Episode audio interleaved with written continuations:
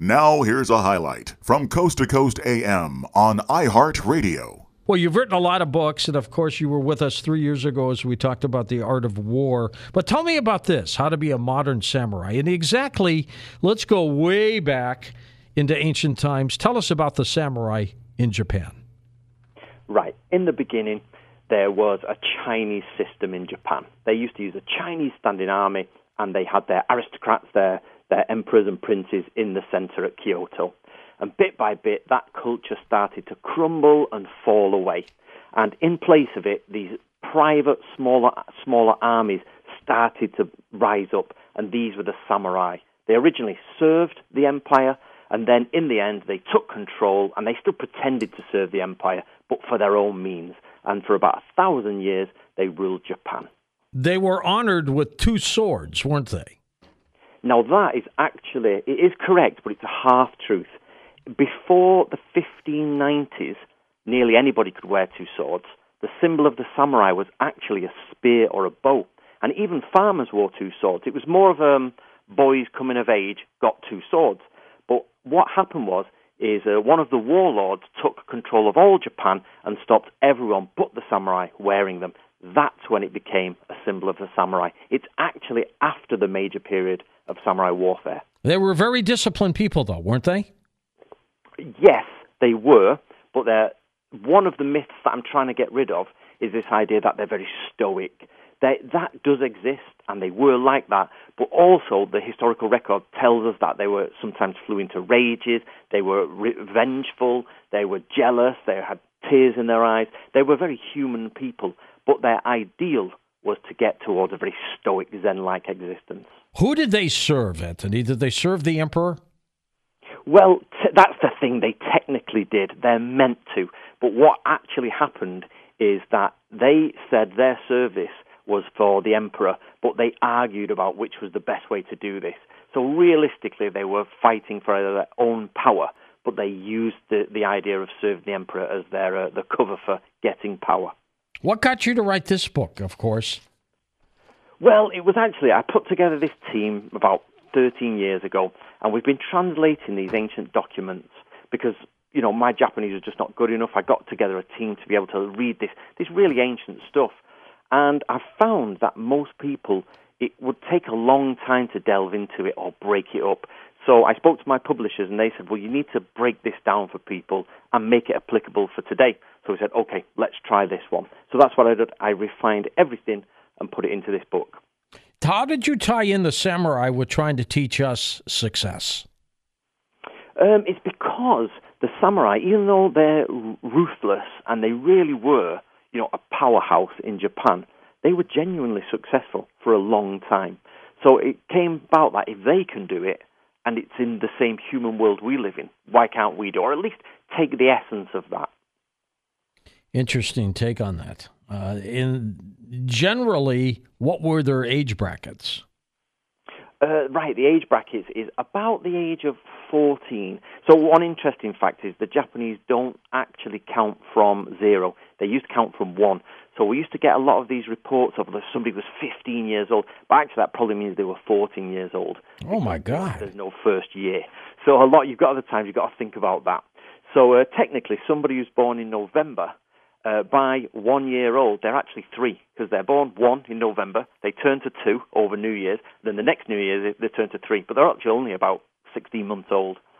Are there still samurai, Antony, or have they faded away? Nope, they've all gone. They're absolutely gone. So um, the samurai actually dissolved themselves. They became corrupted, I suppose, in the end, or power. You know, the, the actual structure broke down. It was actually America that came with a, a guy called Commodore Perry, and he basically showed the samurai that modern technology in the American way is just going to out, you know, go past all the medievalness. So they started dismantling it, and definitely by the early 20th century, the samurai had all gone. However, they... some some families still know they are from samurai lineages. Were, were they kind of like the Knights Templar? No, there is actually. Um, so the Knights Templar are a mix between monk and um, fighting warrior. So there are actually fighting uh, religious people in the samurai culture, but no, they are definitely more akin to normal knights, secular knights who follow the king. So the idea is that the Japanese family are the descendants of the sun god, the same as in Europe. The, the kings were the, you know were um, put there by God, if you like. So there is a little bit of an extra step to get to the Knights Templar. Did the samurai ever turn on their emperors? Uh, actually, yes. One oh, of the things boy. that is um, misunderstood a lot is that it was really a vie for power. Now, what you can't do is you can't get rid of the imperial family. That's the special thing about Japan because it's about a bloodline back to the ancient gods. So you can't get rid of them. But the samurai could marry their daughters into the family, they could marry their sons into the family, and actually become part of that. So everybody was struggling for power around this one family. The subtitle of your book, How to Be a Modern Samurai 10 Steps to Finding Your Power and Achieving Success. Let's go through these 10 steps one at a time. Let's start with number no one. problem. Go ahead. Control your So mind. basic- Sorry? It's control your mind, right? Yep. So the first step is control your mind. And one of the major things we have is that most people's minds are not ordered. They're all over the place. So your first thing you've got to do is build your mind into a correct process so that you can go into life and go forward correctly. And also, you talk about uh, in your works not to get too emotional, not to get too attached to things. Is that part of that? So basically, nowadays, there's a bit of a divide between in, in culture. Should you be emotional, you know, or should you not? So we go back to the Victorian times, the 1800s. People were, especially Western people, were much more, you know, strict in their emotions. But now we talk about putting our emotions out there. But definitely, the samurai did not do that. And today in Japan, people do not show their emotions. In fact, it seems quite weak to do that. It's not easy, though, not to show your emotions, is it? Well, that's where I talk about you've got to go back and start changing the structure of your mind. Start investigating how you actually think, and then ask yourself why you're getting emotional to certain things. And of course, this leads on to Buddhism and Taoism, and there's all those extra bits inside of it. But if you're getting emotional very quickly at certain things, it's probably because your mind's disturbed at the base. That doesn't mean you can never be emotional. I get angry quite often, you know, but it's normally when something hits a nerve that I've not ironed out internally. The second step lead a samurai lifestyle. What exactly is that kind of lifestyle? So again, most of this book is about organization and actually it's about common sense. So, but what the best way I can describe the samurai way is to have, say, 10,000 pieces of common sense that whatever happens in your life, you can pick the correct action, the correct response, and then you can be like, yep, I need to do that. That's what the basis of engaging with the samurai way is. So it's almost like having a, an, a Rolodex or a, a, an index of good responses to different stimuli. Number three, engage strategically with the world. What's that mean? So once you've sorted your mind out and you've started to live, you know, in a more structured way, then the world, instead of just going out there and doing anything or just coming across things, the samurai would start thinking about consequences of the future, what's going to happen, how should I deal with everybody, society, just so that they could predict what they could do in the future. Interesting take. And it's a tactical approach, too, isn't it? Absolutely. It's all about tactics. It's about seeing what will happen if you do something. So if you go back to the art of war, Sun Tzu says uh, a really good leader, a really good person, is not someone who's famous. It's someone who averted doing something way before it ever happened. You never hear of these people half the time because they were like, I can see those little bits are going to lead here. Let's put a stop to that now. And Do- it just doesn't arise. Do they act differently in, in the public's eye as opposed to their lifestyle privately? Absolutely. There's two ways that they do that. So the first thing is that they would project outwards uh, an image of what they want people to see. So that, and they project it differently, I suppose, to different people, only slightly though. And the other one is if you're dealing with enemies or people you're unsure of, you sometimes project the truth, you sometimes project uh, a deception, but the idea is you keep the enemy guessing about what's actually going on in your life, inside your mind. I would say that our late president, John F. Kennedy, Antony, portrayed that aspect brilliantly because publicly he had this incredible image, this presidential image. Privately, he was a wild guy. and uh, philanderer and everything else. But I mean, publicly, his image was just as a president, everybody adored him. That that's a good example of it. Absolutely, you have to do that and make sure that, uh, and, and if you include the tactics inside of that, so he will get where he wants to be. You know, at a certain point. Obviously, um, it didn't end up well in the end. Right. But, you know, it. Yeah, not, I guess not everybody adored him, but. Uh... Well, it only takes one, doesn't it? Yeah. So, and that was that's a good example of how you know your your plans are there, you're in you're in there, but there's always something at the side that you're not quite sure of. That's why they say don't just open yourself up emotionally, or you know let the enemy see you fully. The fourth step you talk about build a fortress. Explain that. So this is quite symbolic, I suppose, but it's about your house now, and it's about your personal space and environment. It's got to be structured, organized, easy to live in. Everything's got to be to hand, but also it's got to be, you've got to think of it as your private space, so it's got to be defensible. It's got, obviously, without going to sort of um, paramilitary levels, but you've got to have some form of defense. You've got to have some form of comfort, organization, and it's got to be your space you control. Almost like this is your house and you make it the way you want it. Uh, yeah, absolutely. You've got to make it the way you want it and make sure it fits your lifestyle as well. And it and, and it can't be too rich or the, what the samurai said is don't go overboard.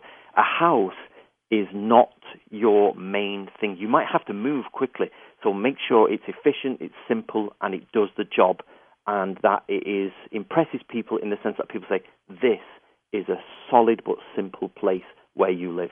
Step number five: follow away.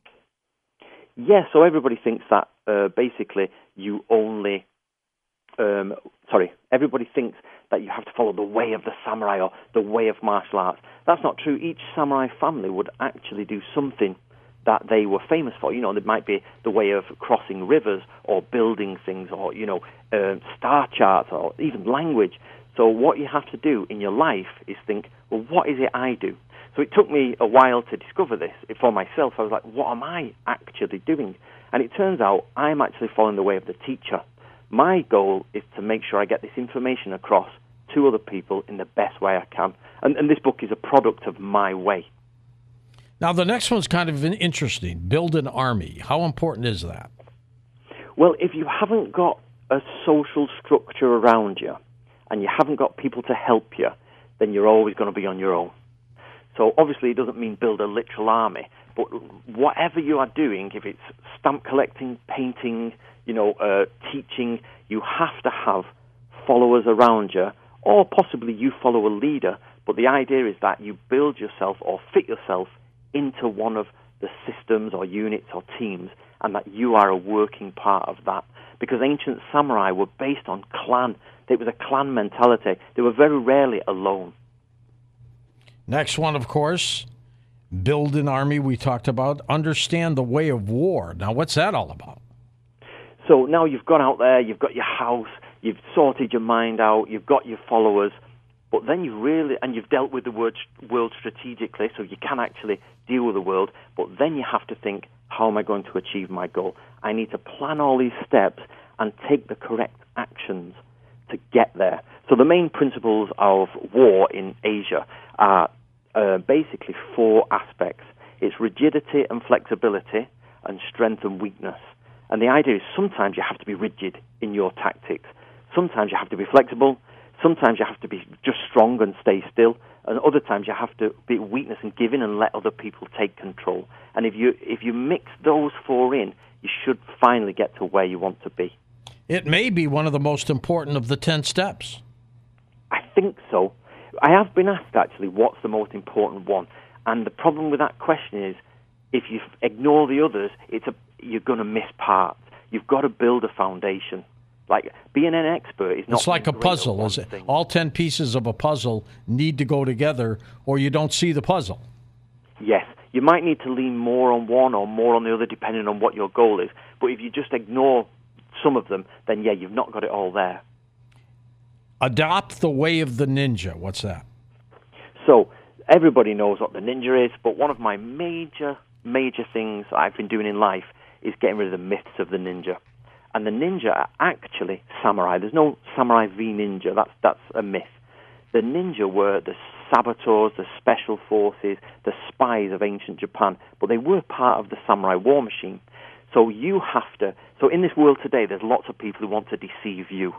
And the idea of the ninja is to learn all those ways of deception so you can protect against them. Next one, of course, is kind of cool. Study samurai magic. What's that? So the samurai are without doubt a medieval people. We have to remember this. And they did study magic. So there's different spells, different talismans. And what they did was actually put their spells and their talismans on top of all the other steps so that they could just tweak that little bit of extra you know, special skills which were getting powers from the different gods. Lastly, of course, thread the spiritual path, and this is important too. Yeah. So there are four major, I'm going to call them religions in Japan. Uh, some people will argue that, but you'll understand what I mean. Is you've got Taoism, and you've got Confucianism, you've got Buddhism, and you've got Shintoism. So basically, Confucianism helps you understand what you do in society. Um, Buddhism helps you understand about your own inner spirit and your mind and moving along. Taoism is where you are in the universe, what's your role in the universe. And Shintoism is about connecting with your ancestors and the family, which are going to come ahead of you. And Antony, you're talking about how all 10 work together. But if you're very deficient in one of the 10, will it still work for you? It will, yes, because some people have no interest in the magic aspects or the spiritual aspects. Even some samurai did. But so th- that might mean nothing to you. So if any of it is really hindering you, you can take that away if it isn't working for you. Even as I say, some samurai did move away from the spiritual side. Listen to more Coast to Coast AM every weeknight at 1 a.m. Eastern and go to coasttocoastam.com for more.